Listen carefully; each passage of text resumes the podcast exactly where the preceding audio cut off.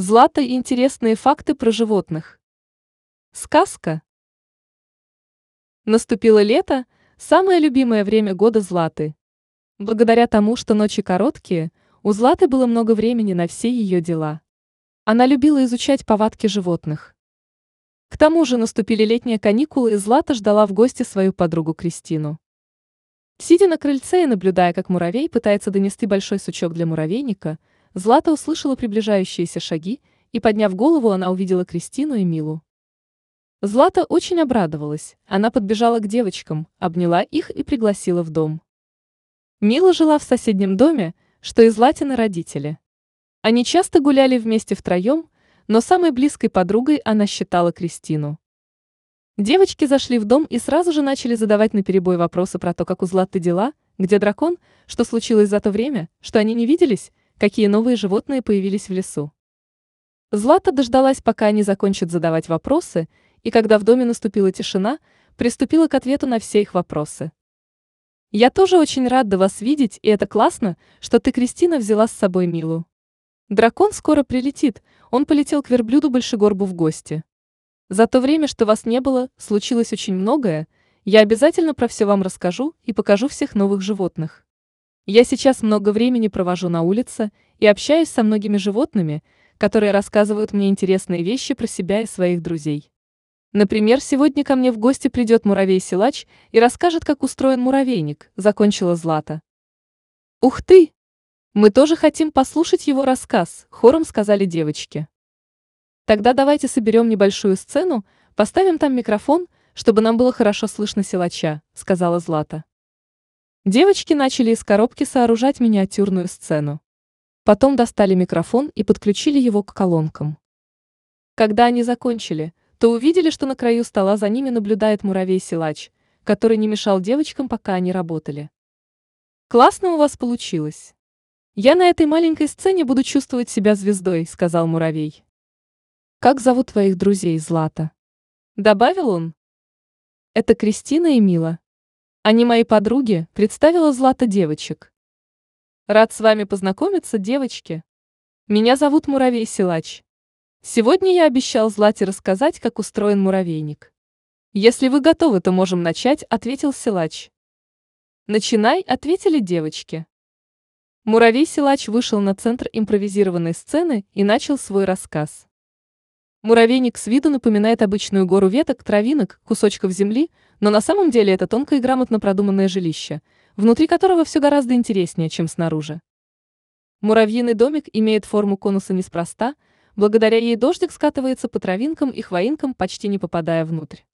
Муравейник возвышается над уровнем травы, чтобы внутрь проникали солнечные лучи, которыми муравьи прогреваются, а также греют свои личинки и куколки а более глубокие слои муравейника являются убежищем для насекомых в холодные дни. Благодаря хитрому проекту, лето муравьи проводят в летнем конусе, а зимуют в земляных ходах. Если смотреть на муравейник в разрезе сверху вниз, то можно увидеть, что он делится на несколько частей. Начнем сверху. Верхнее покрытие, состоящее из хвои, травинок и веточек, защищает наш дом от погодных явлений.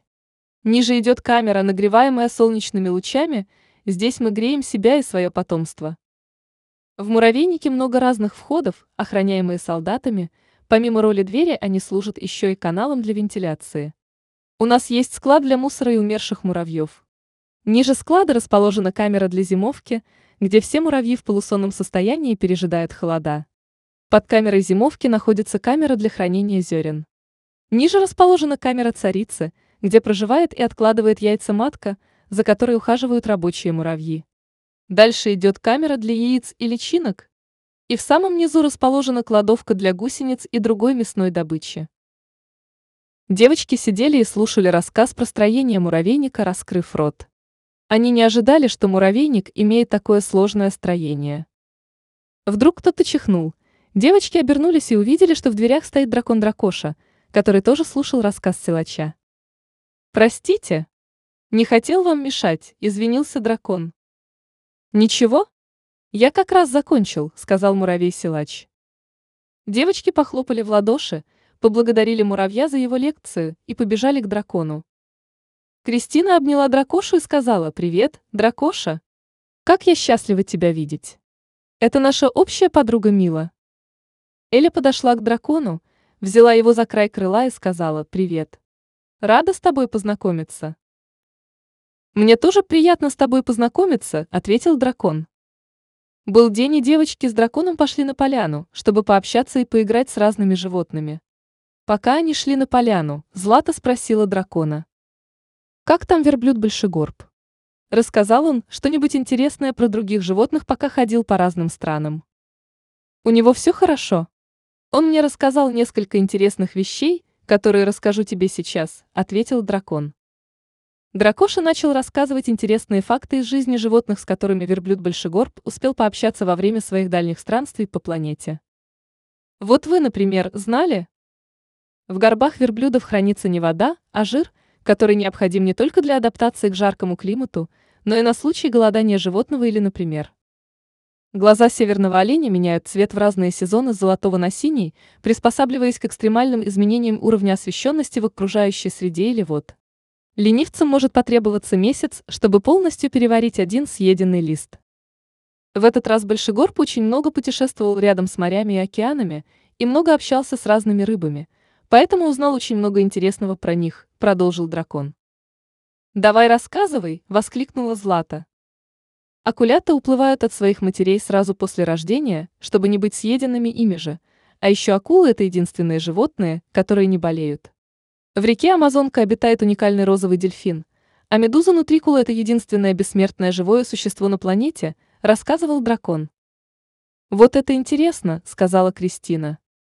«Девочки, давайте пойдем на поляну и там продолжим слушать дракона». «Я уверена, что другим животным тоже будет интересно», – сказала Злата. Злата, Кристина, Мила и дракон пошли на поляну.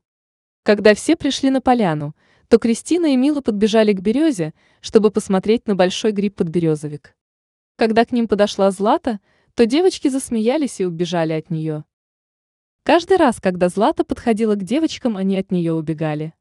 Злата очень расстроилась и пошла на поляну, где дракон в окружении зверей рассказывал удивительные факты из жизни животных, которые он услышал от верблюда Большегорба.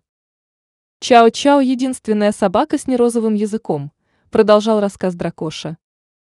Вес языка голубого кита составляет примерно столько же, сколько вес среднестатистического слона. А вы знали, что на Земле всего три уникальных белых носорога? Каждый из них охраняется. Или вот, количество иголок среднестатистического ежа достигает около 10 тысяч. Кстати, рыба-камень – самая ядовитая рыба. Может, кто-то расскажет интересные факты про себя? Спросил дракон зверей. Тут все начали поднимать руку и по очереди рассказывать про себя. «Мы никогда не спим», — сказал муравей-силач.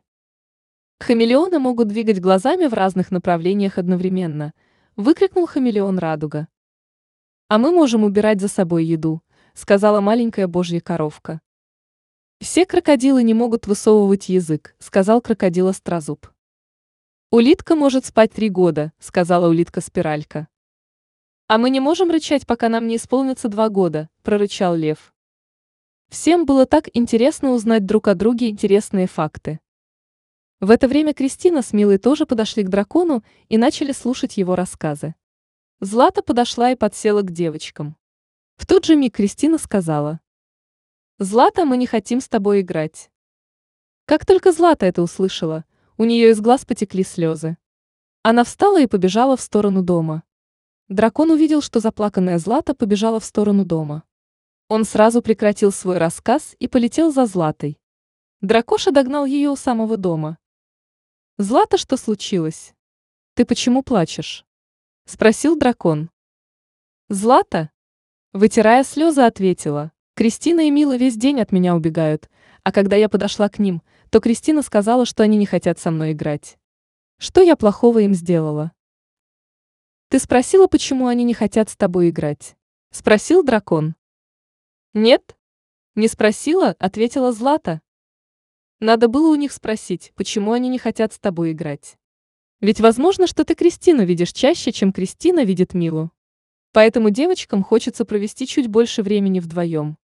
А еще иногда людям хочется побыть просто вдвоем. Ведь такое возможно?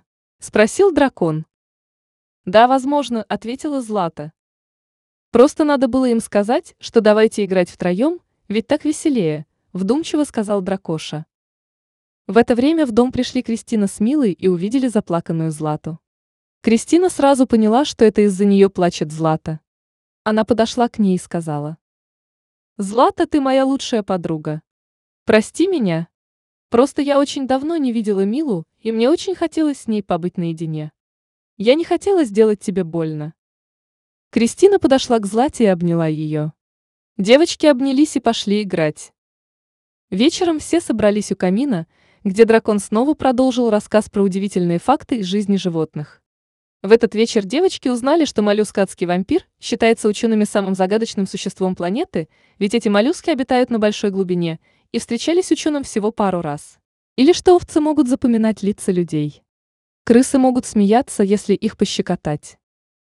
В те дни, что Кристина с Милой гостили у Златы, девочки узнали много познавательного и были благодарны верблюду Большегорбу, что он собрал столько интересных фактов из жизни животных.